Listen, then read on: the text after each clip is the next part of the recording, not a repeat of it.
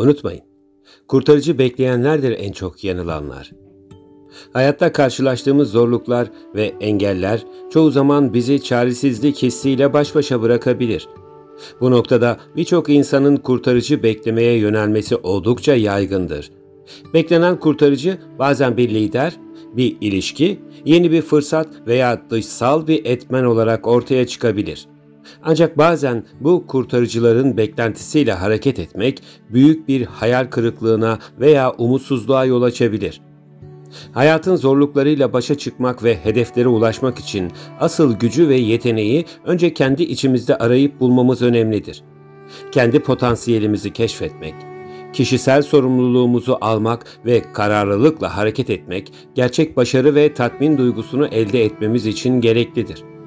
Kurtarıcı beklentilerimize kapılmadan, kendimize güvenerek ve kendimizi geliştirerek hayatta istediğimiz değişiklikleri gerçekleştirebilir ve kendi kurtarıcımız olabiliriz. Ne demişti Ulu Önder Mustafa Kemal Atatürk? Şayet bir gün çaresiz kalırsanız bir kurtarıcı beklemeyin. Kurtarıcı kendiniz olun. Bir kurtarıcı beklentisi özellikle en umutsuz zamanlarda gerçekleşmesi istenen mucizelere benzer. Fakat mucize kavramı imkansızın gerçekleşmesini ummak anlamında da kullanılabilir. Elbette bazı zorlu süreçlerde böyle olasılıklar vardır. Ancak böylesi bir imkansızın gerçekleşmesi sonrasında atalete, boş vermişliğe veya umursamazlıkla karışık bir kibre, beklenenle olanın arasında oluşan farklar nedeniyle yaşanan hayal kırıklıklarına sebep olunabilir.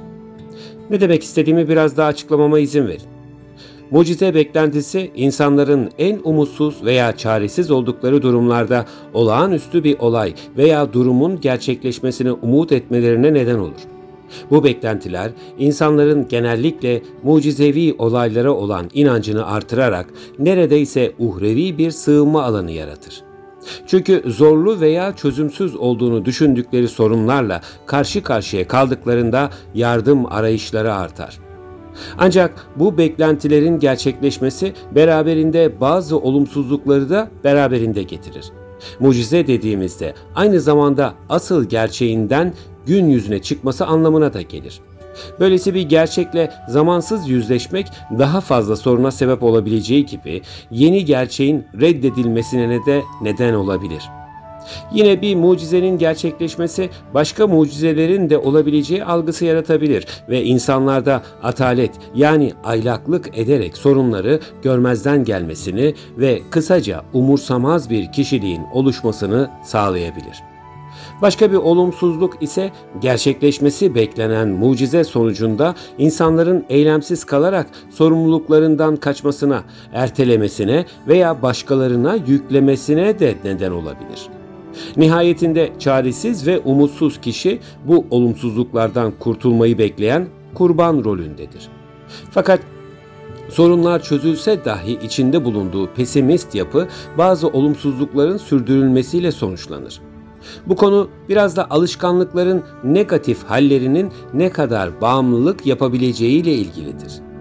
Gerçekleşen bir mucizenin ardından bile olumsuzlukların ortaya çıkabileceğini, hayal kırıklığı, bağımlılık veya pasiflik gibi durumlar yaratabileceğini biraz olsun anlatmaya çalıştım. Bununla birlikte kendi eylemlerimiz ve potansiyelimiz üzerine odaklanarak kendimize güvenebilir ve gerçekleşmesini istediğimiz değişiklikleri motivasyonumuz, çabamız ve yeteneklerimiz vasıtasıyla daha etkili bir şekilde gerçekleştirebiliriz. O halde bu konuya dair son bir cümleyle podcast'imizi bitirelim. İnsan içindeki potansiyeli keşfetmeye ve gerçekleştirmeye başladığında kendi ışığıyla dünyayı aydınlatabilir. Sağlıcakla kalın.